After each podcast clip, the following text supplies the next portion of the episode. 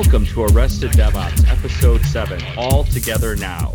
I'm your co host, Matt Stratton, at Matt Stratton on Twitter. And I'm your co host, Trevor Hess, at Trevor G. Hess on Twitter.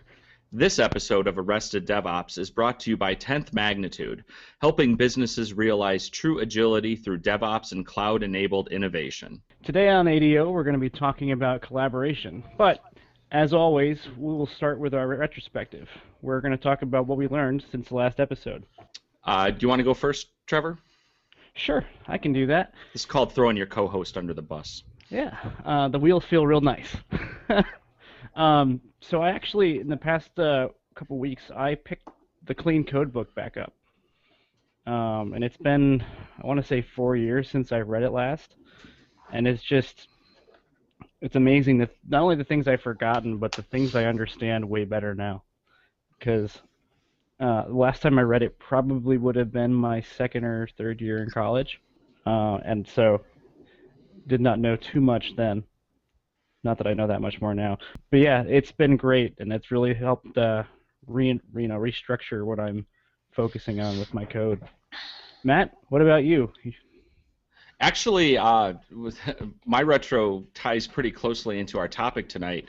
My team has been working with some collaboration tools. We've been trying to work on different ways to to talk, and so we've been piloting. Uh, we've been we've been using a tool called Flowdock to communicate um, across our team, especially with consultants that are on site and not necessarily in the office. And we uh, just installed Hubot into Flowdock, and Hubot is a, a, a, an IRC type bot that GitHub wrote um, for some automation. And mostly we've been using it for posting uh, memes and breaking bad quotes in our chat. But apparently there's actually productive things you can do with Hubot as well, but we have yet to utilize them yet. Um, Sounds a lot like our HipChat client. Yeah, and I, I think you can. Hubot, I know, can tie into Campfire. It probably can tie into HipChat as well. So, so I think that that does tie us pretty, uh, brings us real close into our topic of the night, which is talking about collaboration. And we've got a pretty great panel. So we'd like to introduce our panel. First, we have uh, Angela Dugan. Angela, you want to tell us a little bit about yourself and your background? Great, thanks, Matt. Um, so my name is Angela Dugan. Uh, I currently work for Polaris Solutions, which is based here in Chicago, but we have offices in um, St. Louis and Denver. Real small consulting firm, so I won't be offended if people are like, "Who? Who do you work for?" Um, just to give you a little background on what I've done in my past. Um, previous to that, I worked for a small little startup called Microsoft. Um, I was there for about five years as an evangelist. Uh, prior to that, I actually worked at another really small consulting firm in Chicago called Software Architects that people may actually have heard of. Um, so I've been in software for about 15 years. Uh, done a lot of different things, right? I've been architect, BA, developer, QA, you name it, right? You're a consultant, you kind of do everything. Um, but but now what I've kind of landed in is kind of my dream role at Polaris Solutions, which is um, managing their ALM practice. So application lifecycle management. So it's all about collaboration and delivering better software. Great. Thanks, Angela. Uh, we've also got Todd Vernon with us tonight. Todd, do you want to introduce yourself uh, and maybe your beer as well?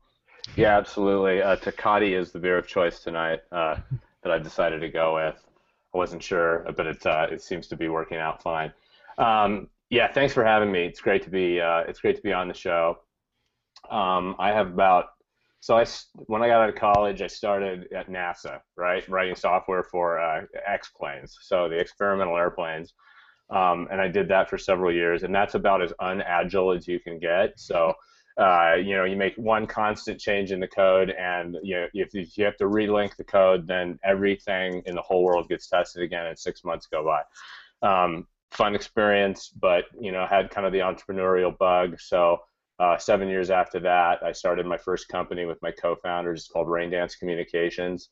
Uh, we uh, we competed with WebEx, uh, did an IPO, did all that great stuff, built software, deployed software, did it totally old school, um, you know, and all the pain that went along with that. Uh, sold that company. My second company was Lijit Networks, uh, which sold to Federated Media a couple years ago. that company was an ad tech company so we built um, we built software, we deployed software, we made revenue by the you know fraction of a cent, and all the pains that went with that, and we were a, a little more agile, but not. Uh, we actually called it fragile. Uh, but uh, I've heard my, that before. yeah, so my that joke's an old joke. My uh, so my my my new company that's about a year old. I actually decided to kind of look back on my career because I was the CTO of my first company, the CEO of my second, and I actually am in the collaborative uh, software space specifically around the ops and DevOps uh, mission. And that is simply, it was a selfish kind of maneuver, having had these companies my whole career and, and, and could see kind of the, the, the pretty raw tools that were available to teams that, that do this really incredibly tough job 24 by 7 i asked myself why is it this way? Right? It's a it's really hard and it ought to be better. And so I built VictorOps, which is my current company. Um, that's exactly right in the the uh, kill zone of this uh, this broadcast. Awesome. So yeah, I think we've got we've got some folks that uh, know know what they're talking about. And one of the things that as as we've gone through our episodes, we've talked about a bunch of different things here. We've talked, you know, through our long history of two and a half months of existence at this point. But you know, we've talked about some myths, we've talked about challenges that people have in DevOps and Agile and and things like that. But it all still comes back to collaboration, and that's why we wanted to talk about this. Is is there's the challenge if we say one of the core precepts of DevOps is we want to break down silos. And we we talk about not wanting to get wrapped around the axle with tools, but this is this is probably an episode where, where tools can come into play because tools can really help um, as far as that goes. And I guess something I'm I'm curious about because I've I've I've faced this challenge even before I, I knew what DevOps was or cared about DevOps or knew to call it DevOps. Um, but in a previous incarnation, you know, I, I hate email. I hate email like with the fury of a thousand suns. I think email sucks and should not exist. Um, and I am is like right next to that. You know, I'm not not a fan, but I really really hate email, and I'm because there's got to be a, a, better way. You know, uh, and I'm I'm curious to see how do you what are your thoughts on how you can kind of get people to make that shift that especially folks that are, are used to saying email is how I'm used to working. That's how I want to communicate. And we want to use some new type of collaboration tool, something like HipChat or Flowdock or Slack or whatever, IRC, just something that's a little different. How do we get people out of their comfort zone in that I, way? I, I'll go first. I think I think um, it has to be substantially better. I mean, that's kind of the bottom line. Um, you know, and I'll, I'll, I'll I'll point at some of the things you just said. You know, I one of the things I learned um, in building this company, but also before that at my first company, which was also a collaborative software company, is collaboration works best when it's vertical. Uh, rather than horizontal. So, like HipChat was a great example of something you mentioned that was a horizontal collaboration tool. It's fantastic. It's used in tons of organizations. Our platform interfaces with it. Uh, it's very ubiquitous but at the same time, it's also super horizontal. So, you know, a salesperson can use it, and uh, a DevOps person can use it, and a software developer can use it, and that's fine. But you don't get any of the special sauce of a vertical collaboration platform where it can combine the data and the dialogue and kind of present that in a way that you can expand it and drill into it and you know blow in and out of it and that's where the real value in collaboration comes when it goes vertical right and there's countless examples of that I can give you, but it, it's not really for the show. But um, but but I think it all kind of goes back to it has to actually provide a better value than than kind of what was next to it. And I think a lot of people look at email and go, well, you know, or they look at horizontal, you know, basically a horizontal chat and go, well, it's a broken email because like if I'm not there, I don't see it, you know. So it, it, I think the the margins are very small on those kind of horizontal platforms. But if you can really harness a vertical platform where all of a sudden, you know, wow, this is like a substantially different experience, I think that goes a long way. So it just has to be better. Yeah, and from from my perspective, I also see it needing to be kind of a natural fit to what people do anyway, right? So while people may be used to email and believe me i'm i definitely had a lot of email when i was at microsoft but it got to a point where email reminders would kind of make you angry, right? Because you're off doing something else, and now you've got this thing popping up in your face. Oh, new email, and now I have to leave the thing I was doing and go open this other application. And so, if you can find something that naturally kind of plugs into the different tools that they tend to live in you know day in day out whatever those tools are and there's there's so many of them on the market these days that it's going to require a little bit of research but but finding the thing that's more natural for people right? If you have a team where everyone on the team loves twitter or they love that type of broadcast mechanism right? Find a tool that kind of fits their personalities and ideally there'll be kind of other channels into that tool for people who don't right? Because not everybody is going to like that style of communication but yeah to me I, it also just needs to be really natural like it needs to be low friction to use and to just have it be part of what you're doing right? And ideally if you can use it both on your computer and your phone right that's even going to be better because almost everyone always has a phone on them on the l in the car whatever. Yeah i think i mean just uh, if i could just kind of add on to that i mean i think what has re you know if you if you look across the disciplines in an organization you know, DevOps is definitely leading the charge in kind of a new way of thinking about this particular problem domain. But if you look at other parts of the company, um, their tool sets have historically been around collaboration have been much more rich than than the ops or DevOps or even engineering uh, crew. And I think largely that goes back to uh, something that was just said, which is it has to inherently be mobile, at least equally mobile in a DevOps world because you're likely going to have to communicate at any time uh, of the day, on weekends, in the middle of the night, if you're skiing in the mountains. I mean, that's just the nature of this job is to be able to kind of always be somewhat on. And if you're if the tool isn't inherently mobile, almost mobile first, I would say, um, it's not really a collaborative environment for this particular application. And that's a little different than than uh, than uh, disciplines that largely happen at your desk during working hours. And that even goes to you know development teams. They tend to do most of their work during working hours. They'll develop at home at night. But but you know you, you can get you can get your mind around a collaboration tool that's more computer centric in that world but not around DevOps when there's so many times they're just everywhere. And because the the discipline is so um, um, diverse. You have a network guy next to a, an app level guy next to a database guy, and they all have to come together to solve a problem. Inherently, it has to be mobile. Yeah, I was going to say because I think a lot of it is being able to replicate the concept of physical proximity, right? Yep. Sometimes you have that that luxury of having your team sitting two feet away from each other the whole time, and that, like you said, either it's because you can sometimes you can't do that because you're actually geographically dispersed. Sometimes you can't do that because it's after hours. And how do you how do you replicate the equivalent of being able to shout over there and say, you know, hey Betty, you know, what's what's going on with uh, that index over there? And, and, and I guess and then to, to step away from, from, from tooling a little bit is what, what are those kinds of because again, we collaboration is like a big word, and it's kind of a buzzword, and it's kind of a you know everybody goes, oh, we're going to talk about SharePoint and collaboration and blah blah blah, and and really, what what are we trying to accomplish? And I think how in a DevOps team, what type of collaboration needs to occur? Because I guess we have to def- we have to figure that out first before we say how we're going to do it. We kind of are coming at it from the opposite direction.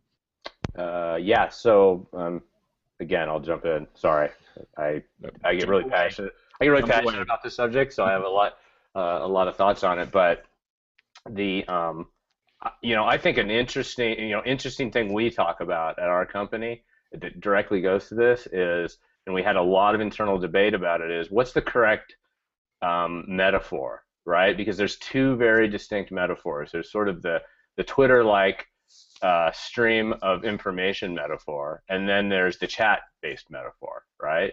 And they're actually very different behavioral patterns, and which one is kind of appropriate to solve this problem? You know, we we adopted the chat, or not the chat, but the uh, or the Twitter metaphor, where the idea is if you can kind of see what's going on in the organization all the time, not just what people are seeing, but also you know the alert stream, things that are happening, you're, you tend to be more engaged with the platform so you can solve a problem faster. Kind of a, uh, another way to think of it is sort of the chat metaphor, which is which is not the one we went with, um, which is more kind of a direct dialogue. And even when you present the UI that way to people, what they do is if it's a chat-based um, metaphor, they tend to just kind of talk about the problem, which is useful when you want to do that. But it sort of excludes the ability to kind of put the idea of updates and data into it, which we think is a valuable piece of it too. So it actually is a very interesting thing because chat is a very pervasive metaphor um, among technical people, but and less so uh, the, the Twitter metaphor, but it, it it's actually very powerful. People don't think of it that way, but but the two are very kind of different and they're good for different things when you actually drill into it. And I think too on the the collaboration front, because like you said, it's a big word, right? Everyone's using it, um, and I think it's one of those things where sometimes companies see collaboration and information, even if it's kind of a deluge of information, is the same thing, right? So it's making sure that the information is getting to the right people and that it's the right information, right? Just spewing forth all the information possible is, is not really helpful to the DevOps guys if they're having to filter through it and, and make sure that they're seeing what's important. So there certainly needs to be some expectations up front of, hey, what's really valuable? What do we need you to focus on rather than just tell me as much as you can and make me do all the work to really get the value out of it. Yeah, filtering is important.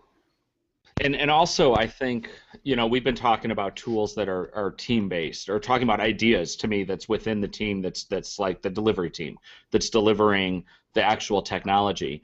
But then then I think about within the organization and how do you communicate and and bring the rest of the business into that. Um, as, and as how do you separate that information out so that it's only the useful information?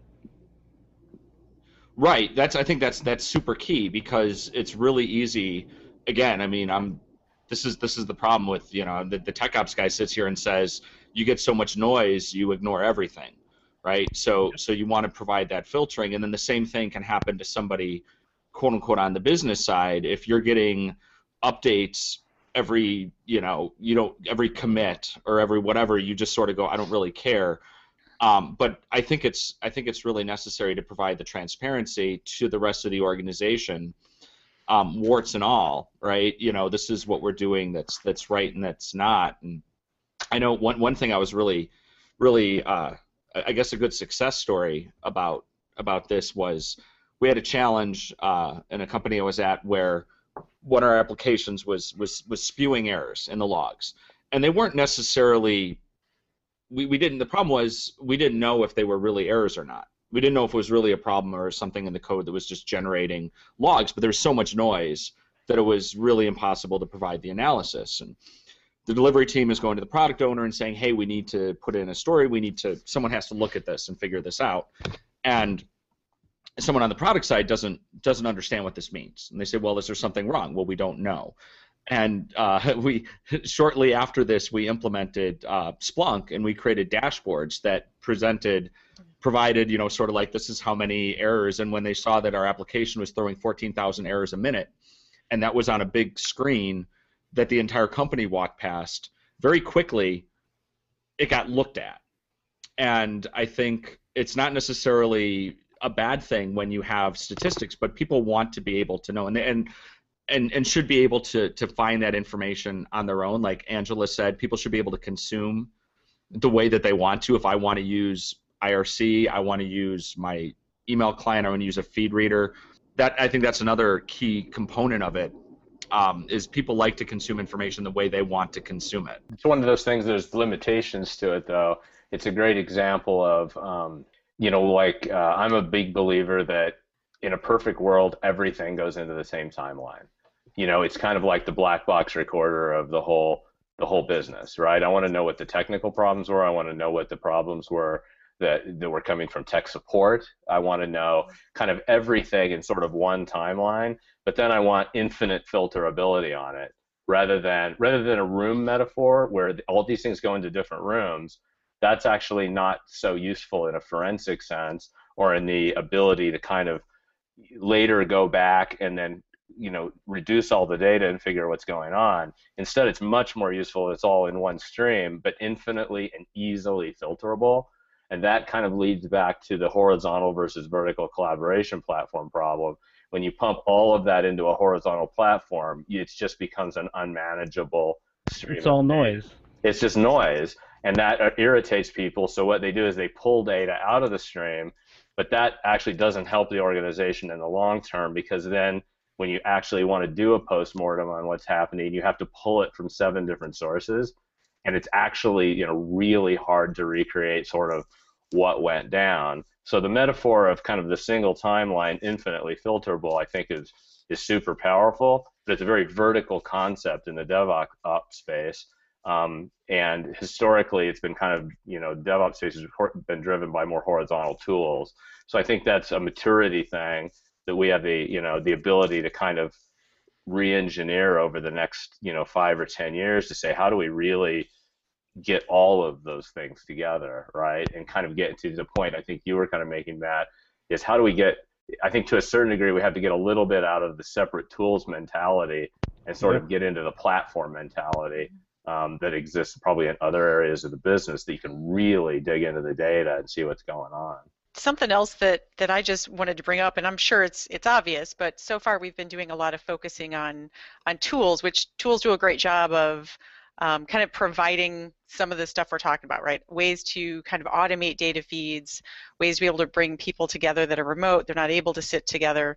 But at the end of the day, it, you also, you're just going to have to do some of that collaboration face to face because you know you can provide the best dashboards in the world but without the context um, you can have people that take data and do very evil things with data right? They start looking at bug numbers and, and severities and then before you know it they're they're using that to kind of figure out like how valuable is a team or what are they producing based on numbers.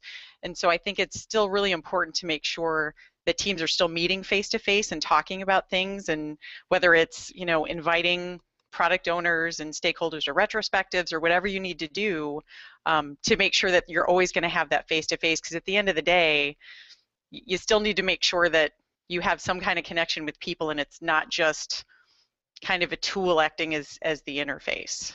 I think you know I, I, you you bring up a great point and i had a question i kind of wanted to ask you guys is from my i've been in this i've been doing this a while obviously in different uh, you know pretty much through my whole career and it seems to me that um, the act of you know, of you know writing software and deploying software and now operating it has inherently become a more social thing than it was a decade ago, right? And and you know you don't have to look any further than things like GitHub, um, where in a in a sense part of it is an exhibition sport to see you know who's got the coolest stuff out there, but that fosters a communication. And then I think the other interesting thing, because that's sort of that's thing one. I think it's more social. I'm curious what you guys think. I think thing two is um, I think with the DevOps movement and the codification of deployment, that's actually created a common language between devs and uh, and the ops people that probably didn't exist before because it used to be kind of a you know an independent cowboy deal, and now it's much more of just sort of a common language of writing code and making things happen. And I'm curious what you guys think about kind of that social element and and how that's affected things. Do you have that same viewpoint, or has it just kind of always been that way based on your yeah, you know, your generation because I'm a little older. Oh, absolutely. I, I agree, and especially with your second point because that's a passion of mine. I'm I'm Mr. Infrastructure as Code. I mean, that's that's what I do for a living, and is go to organizations and help them learn that. Um, and it's it's very true. And, and again, you know, kind of the joke. And, and Angela's known me a long time, and so I came up as the grizzled old sysadmin that sat in my silo and bitched about those cowboy developers that wanted access to production and all this stuff. And I've done my 180. But but the reason that that can happen is just what you said, is because it's the the fact that doing infrastructure work has become more like development and I guess the irony of it is that that's really where it started, right? If we really want to go back and, and way back before any of our time, you too, Todd, right? You know, I mean, like the early, early, you know, early, early sysadmins, you had to code because you had to write your tools because they didn't exist.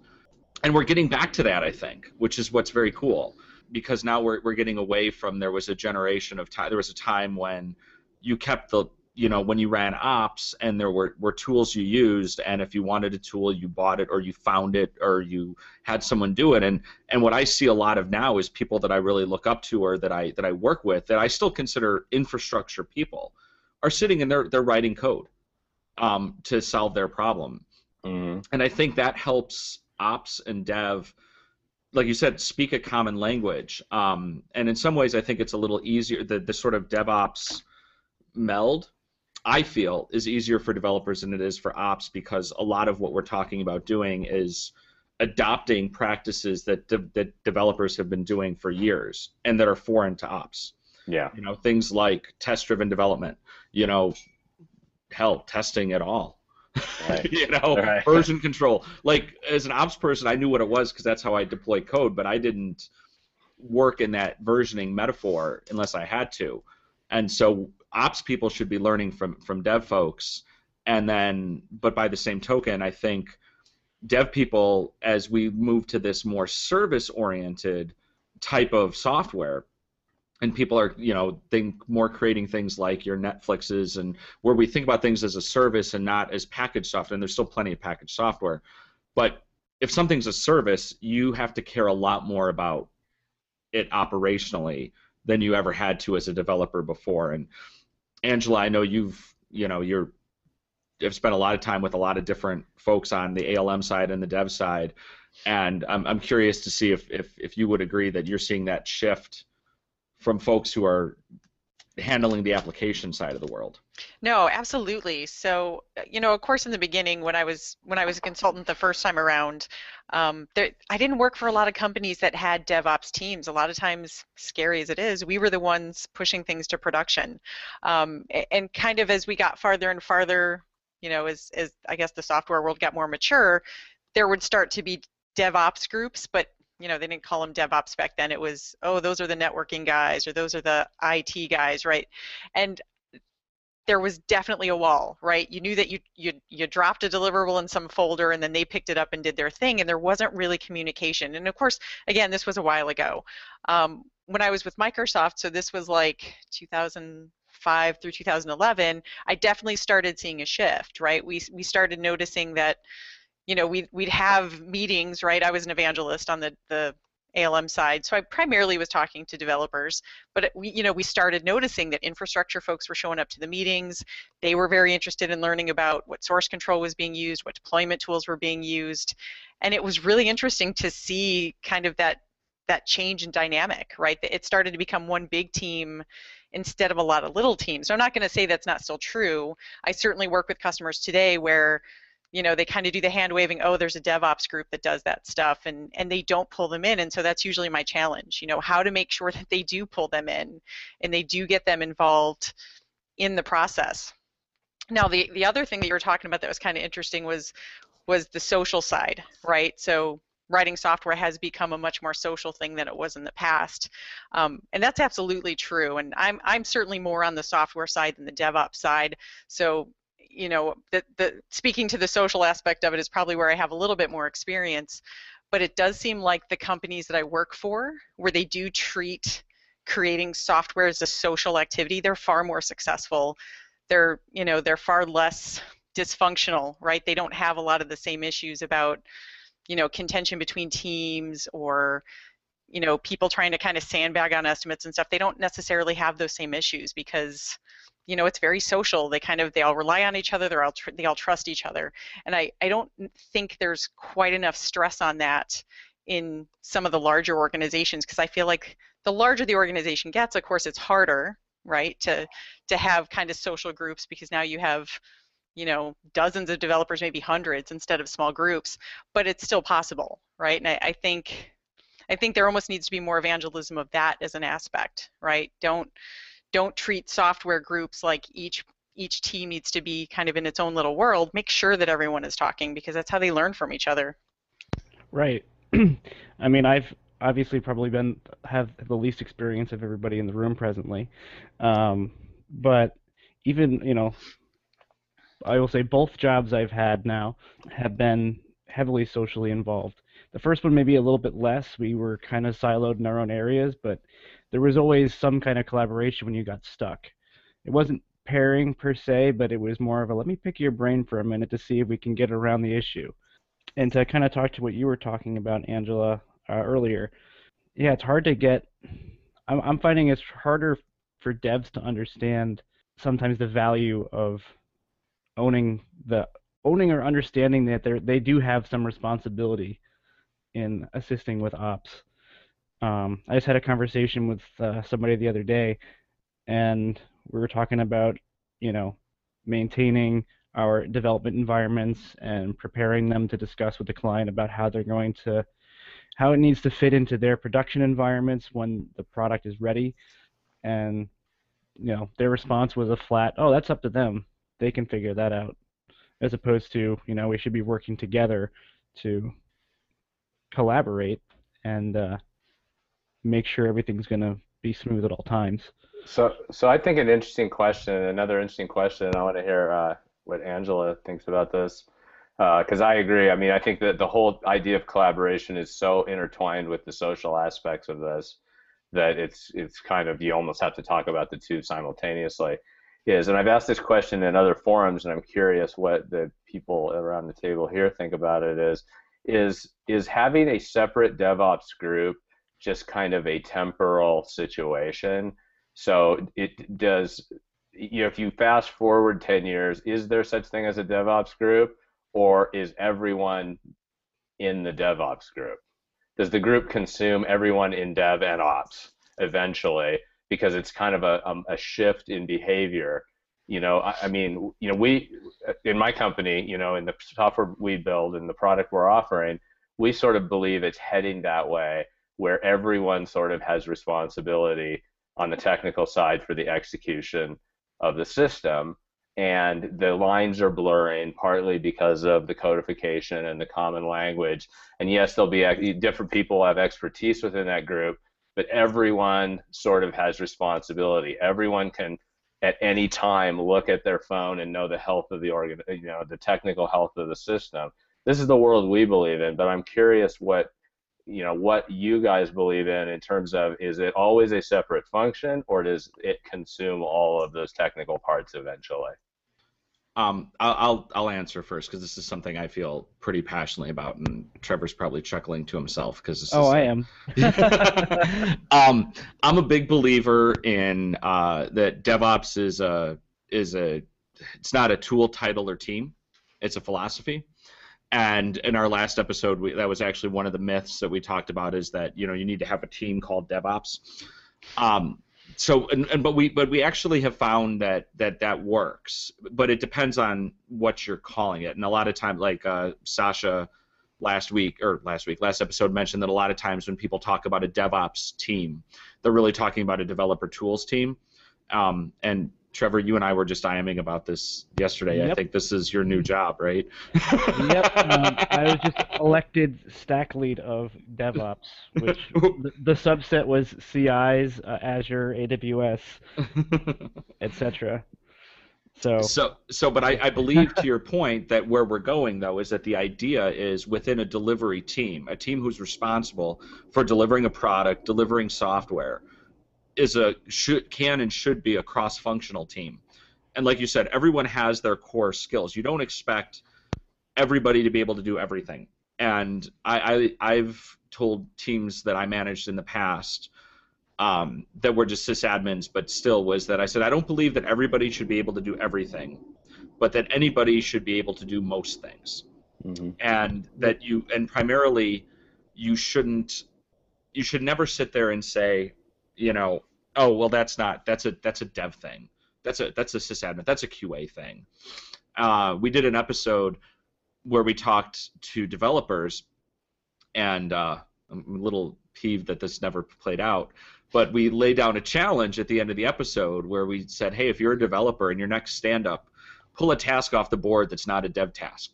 Help somebody else out, and then let us know how that worked out for you. And I think we, we are actually, the only ones who did it. Yeah, I think you're the only one who did it. you did it too, you because you, you, challenged ops to pick up dev stuff. That's true. I challenged them to do so, but I'm I, saying you did that challenge. You said that that week you wound up having to do some code. Oh, maybe. I Well, see, you, yeah, wonderful.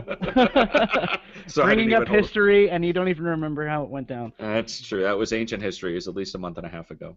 So, so that that's sort of my my thought is that it's really about a cross-functional team, but that's but the reality is I think that's more aspirational than than executed in a lot of places. I, th- I, I, I, I would take a little bit of exception to that because we're in the position where we see the behaviors of lots of teams, right? Mhm. So we have kind of a unique position. And we actually label them kind of old school and new school companies. You know, um, old school companies will deploy our stuff into just kind of an ops functionality group, and it's, you know, 20 or 30 seats. But then you'll find a new school company that everyone in dev and ops gets our stuff. And that's, Yeah. you know, in hundreds of seats. And to me, that's very indicative of there's a change afoot here, right? And it's just like everything that's socially based, it's going to take five or six years or 10 years to play it out. But, but there are amazingly progressive companies out there that everyone has pager duty. You know, everyone is- responds to those stuff. And I think that's pretty encouraging. It's actually yeah. more pop. It, I think it's very positive. I think it's much more progressive than I thought it would be when I started the company. Um, so it's it's just an interesting piece of data. Oh, I don't think I don't think we disagree. I think that you you were maybe I wasn't saying it clearly, but that's that was my point. Well, there, Was- you're, you're well. We're, I think we're both right. You're right. There's Yeah. a lot of companies that aren't behaving that way, Yeah. uh, and I'm surprised how many there are that are. But it's still a mix. Yeah, I think we're we're coming to an inflection point where you you saw it you're you're seeing it where more and more places are seeing the potential value, but they don't necessarily know how to get there. Right. And that's you know why people That's like me have what a I'm job. Hoping You know, help So- facilitate. That's that's that's my goal uh, with this new. Uh, it's not really a title. It's a it, it's an honorary thing. it's it's But- more work for no more pay. Exactly. He got- he- he- nail on Oh, Trevor, you're learning. head. So Yeah, let so, so that- let me poke let me poke at the last element of the social change part because I find this stuff super interesting, which is why I, I've taken over uh, this questioning line. Is the um, is there a generational aspect to this? Are the younger guys more likely to be codifying the operation stuff, and the older guys are more likely to hold on to their? And I use guys, but it's you know obviously you know everyone. Um, is there a generational component? Because I get about mixed answers on that from people. You know, I've just since I'm in consulting, I work with a lot of different companies, and I've actually seen a mix. You know, I, I feel like kind of the knee jerk is, oh, the the people who've been at the company for 30 years are, are not going to want to change, and that that certainly happens. But I've also been really surprised where sometimes, you know, they're the ones who've been doing it for the longest, and so they're the most fed up with how things have been going, and so they're ready for something new. They're ready for a change, um, and, and I think sometimes I think that fear of changing the way you're doing things isn't it's not necessarily related to age or how long you've been there, but it's more of a personality thing. That's Um, like exactly what I was thinking. yeah, like do you feel secure enough that that you could change the way you do your job and you're not going to be seen differently or you're not going to lose faith or it, it seems like it has a lot more to do with kind of confidence than anything, right? Am I confident that if we completely turn the way I do things upside down that I'll still be successful? Or, you know, the, the flip side of that too is also um, how are those things handled by management, right? Is management willing to kind of take that hit of we're going to change things and it might be ugly for a few months. And if the people that work for them are nervous about their jobs or they're afraid they're going to get yelled at because now things take longer, those are generally the places where I see them more hesitant to change, is where management doesn't really buy into the concept that change is hard, but it'll be worth it in the long run. I've seen some of that, but I also think it's um, a lot of the people who seem to want to push against it are also pushing against it because they're more afraid of additional responsibility and having having more work to do. They think that, you know, so oh well, this is another set of things that I'm responsible for. I'm going to be here an extra 10 hours a week because now I'm a DevOps person. You know, people. I, I would say kind of more people who don't get it are kind of you know who have it hasn't really been explained to them in a way that it clicks. Um, Is it is it fair to say they um, uh, maybe that particular individual, at least some percentage of them, actually kind of um, enjoy the fact they're a little disconnected from the business as a whole. They kind of like doing what they're doing. They like, you know, the automation, they like the stuff, but kind of the more, the closer they get to the actual business, they get less interested in it. And this represents sort of something that's, you know, irreversibly sucking them toward the actual business and what's going on. Is that fair? Do you think that that goes I think, on? I think that's a that's a good way of describing the, the people I'm thinking of. You know, much more interested in, in writing software than wanting to be in meetings or, you know, being involved in the business. Right, and there's all kinds of people. It's not that it's good or Mhm. bad. It's just No. it's just I think DevOps definitely brings you as a technical person closer to the health and the livelihood and the heartbeat of the Mhm. business. And it, it's it's probably okay not to want to be there, but it's kind of a unstoppable force in some way. I think. What was Right. the Trevor? I'm trying to remember exactly how how Damon Edwards said it last last time, but he said something about the the biggest blocker or the biggest sacred cow when you talk about DevOps is against it is well that's the way we've always done it. Yep. You know, and then and I think that's where you get into um, and I do agree, Angela, your point that if someone's been with an organization for a long time, they can sometimes be really open to this stuff because, like you said, they're the most fed up but also I think it's not necessarily generational, but it's experience. Experience. Ex, yeah, mm-hmm. eh, depends on how much experience you've had. if Yeah. you're someone who's been working at the same firm for the last 30 years and you know one way to do it and you know the big bank way of doing it or you know the this particular organization's way of doing it then you're probably out of your comfort zone to think about doing something in a different way especially because generally stuff works right i mean Sure. things are not catching on fire we're just trying to make them better we're not trying to you know keep a ship from sinking especially if you've been somewhere for 20 years you, the ship probably isn't sinking Right. so it's Right. it's hard to argue um, a- against that but it's you know uh, I don't, I don't remember the rest of what I, I do, gonna I do have an empathy for kind of old school ops people, right, in this world, because I think it's much easier for a dev to come over to this and go, yeah, you codify it, and it's like, Yeah. why wouldn't you do that? It's so much easier, and so you have to learn kind of some new things. But if you're kind of an old school ops person, you have to actually learn to code. I mean, because some mm-hmm. of them don't know that, right? I've had a Yeah. lot of these teams, and that's probably pretty scary because you know you sort of feel the force, you feel what's happening. You're, you know, it, it it's like anybody in any career. Like when you start to see this a sea change occur, can be a little scary. So I definitely have empathy, uh, empathy for those people because they're super smart people. They're they're historically like the, the most passionate. You know, they have this undying knowledge that they have to keep the machine running, yeah and they get absolutely no credit for it at all. The CEO probably doesn't know unless it goes to total shit. And so you have, you know, it, it's it's kind it's kind of unfair, but it's kind of what needs to happen, I think, to to maintain your career, you know. And it's much I- easier on the dev side, I think. well much easier. right and, and and like i said most of my up until recently I, i've spent my entire career in ops and I, it kind of makes me laugh when you said that about you know getting you know nobody knows what you do and and my last uh, the the the dot com I was in at the well I guess we're a dot com the e-commerce uh, company I worked for. On our Yammer site you know you'd have to have your little profile explain what you did and mine said you have no idea what my team does and that's a good thing. You know because if you knew what we did Yeah. you know if, if you know what tech ops is doing we've done something wrong.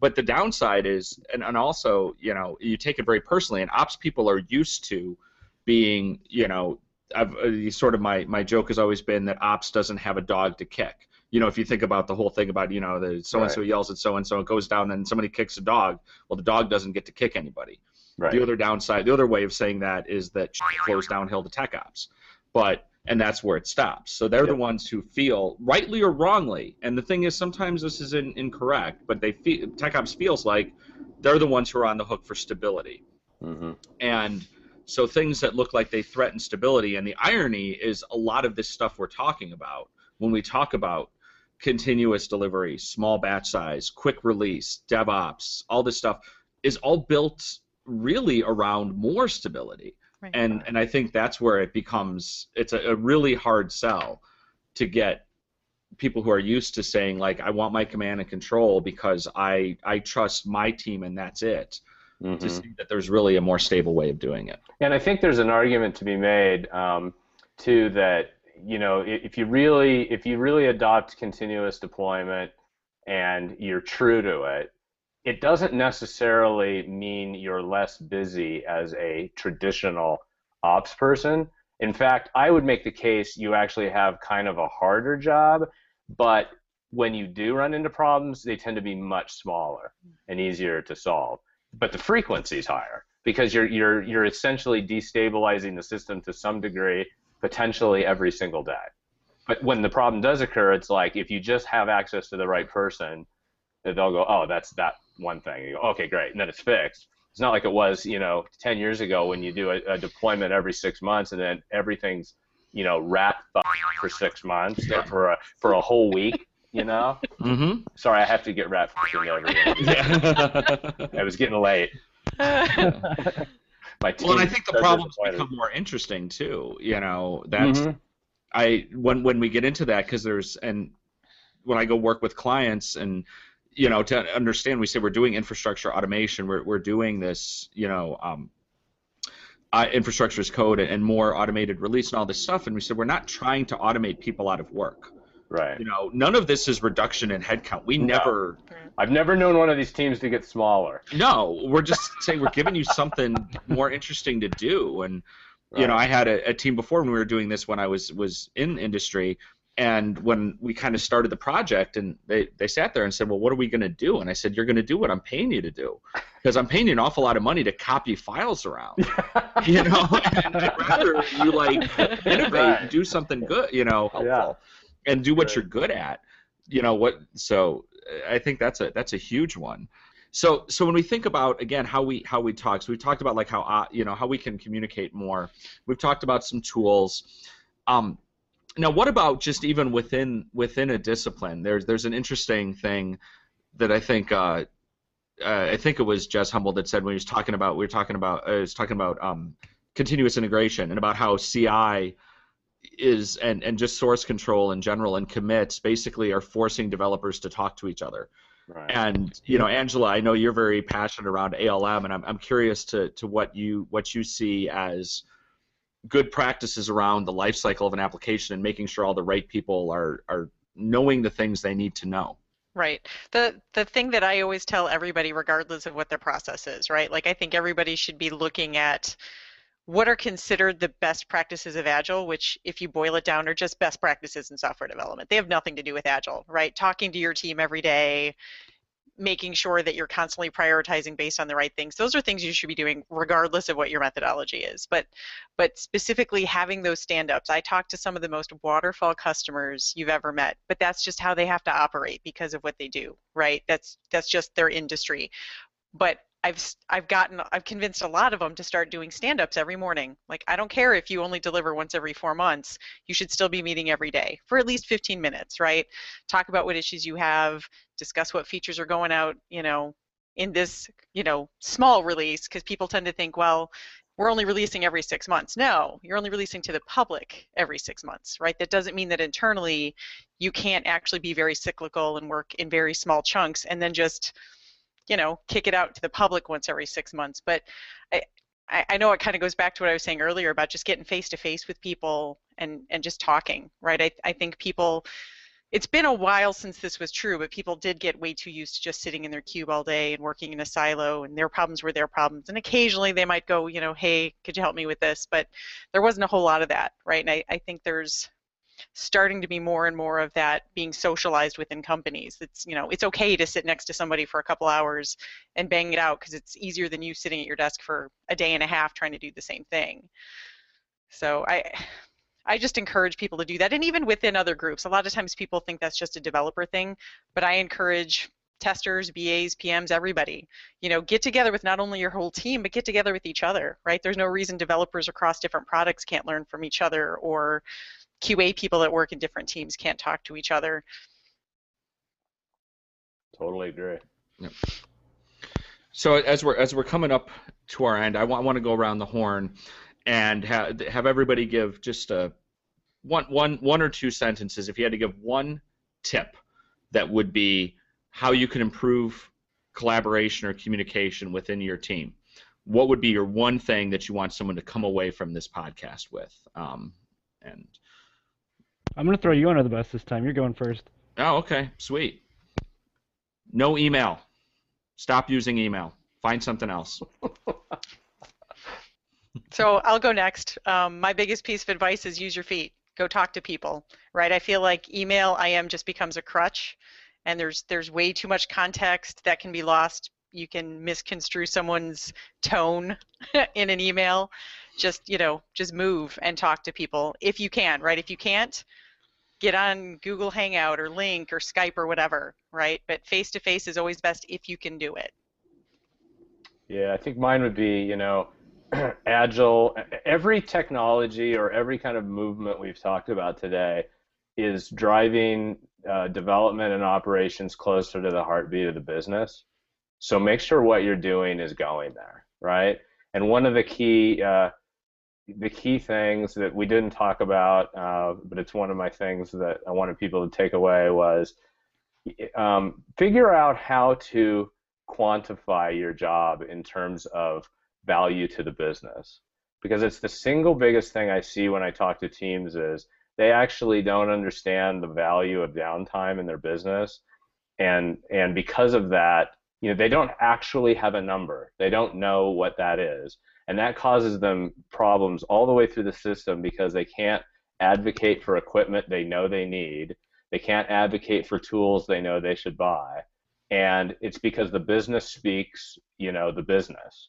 It doesn't speak because it's broken right? And i think that devops gives the ability to quantify things because you're starting to write code you're keeping statistics you just have to go that one more step to make it into real money and then every it will unlock the universe for you in in your business.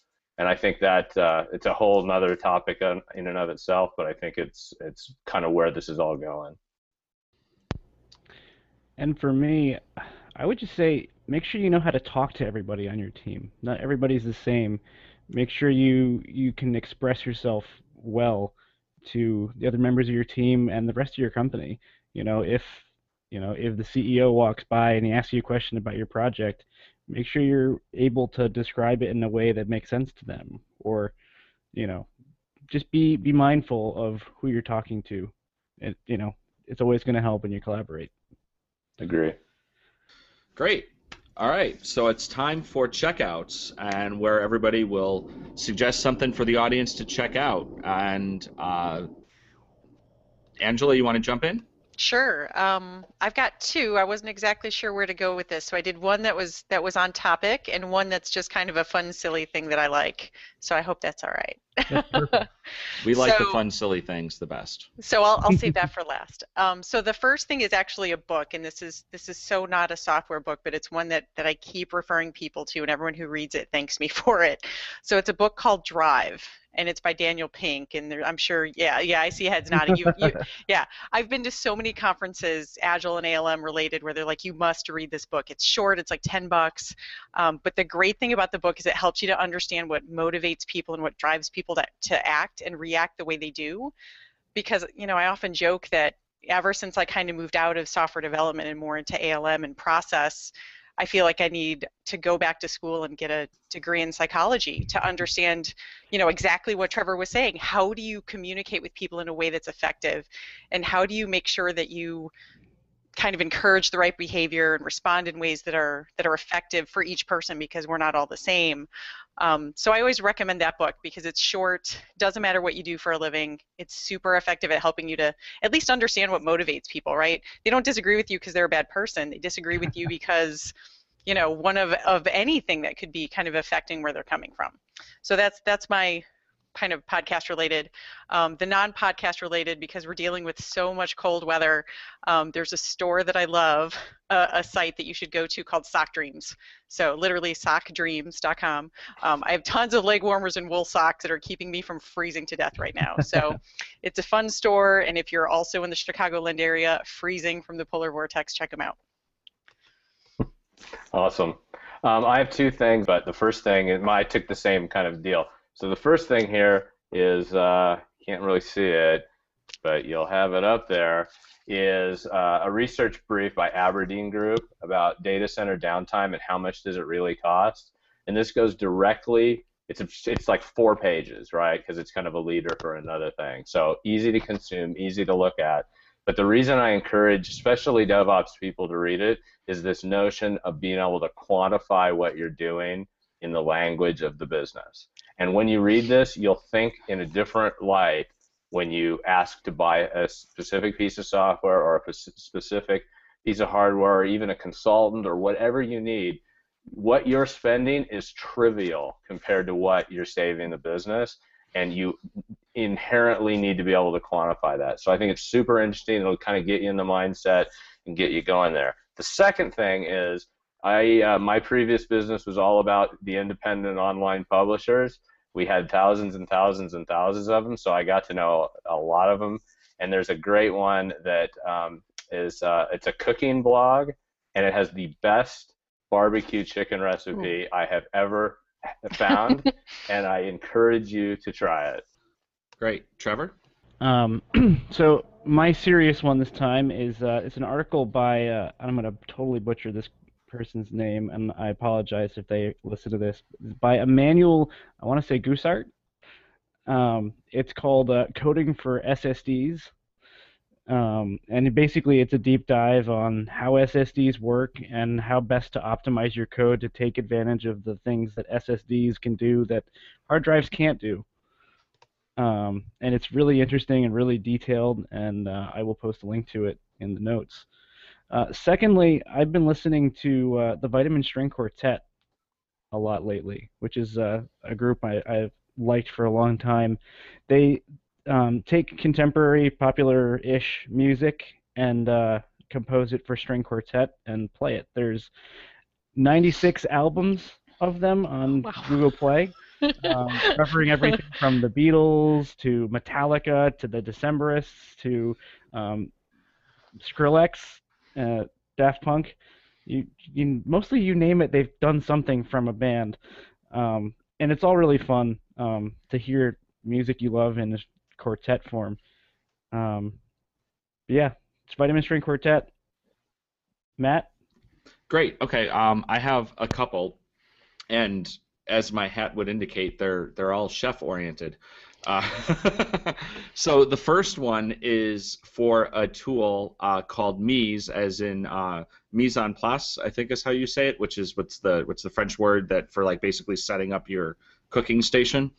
Um, and it's a Ruby gem that puts everything in place that you need with Berkshelf and Vagrant and all all the assorted things to get started. Uh, it's a project that's a work in progress. Um, we've been following it pretty closely. I'm, I'm real excited about it. I'll put a link to it in the show notes. It's it's pretty awesome if you're a chef type person and want to get things going.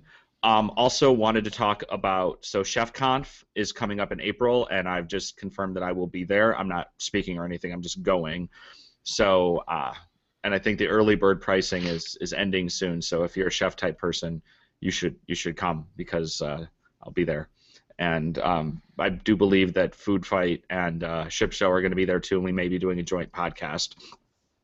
And then one other thing, a local thing to check out uh, is uh, this Thursday, as in two days. Well, it's the it's the 27th. Who knows when you're listening to it? You may have missed it. But the Downtown Chicago Azure Meetup is having our speed dating in the cloud event at Cloud Bakers, where we'll be heading uh, doing a showdown between uh, Google's cloud technologies and Microsoft's, and uh, I will be representing uh, Microsoft Azure Infrastructure as a Service. So go ahead check that out. I'll put the link in the show notes and my final little shout, two little shout outs that I want to give is uh, my company, 10th Magnitude. We're hiring uh, for a .NET developer. So if you know, if you're in the Chicago area and you're a .NET rockstar and would like to join a pretty awesome place, uh, you can come to arresteddevops.com slash jobs, and there's a link to the job. And we also are doing a contest right now at Arrested DevOps for, and so if you come to arresteddevops.com/giveaway you can enter our contest and you might win yourself a Amazon.com gift card. So I just want to make sure to thank everybody for joining us. Thank you to uh, Angela Uh, and Todd, it's been a great conversation. Really appreciate your time and your input. Uh, everybody, make sure you check us out at a Rev. Uh, see, I told you I was going to mention the name of the damn podcast. Gee, one of these days. You almost made it. You can check us out at arresteddevops.com or at arresteddevops on Twitter. I'm Matt at Matt Stratton. And I'm Trevor at Trevor G Hess. We're Arrested DevOps, and remember, There's always DevOps in the banana stand.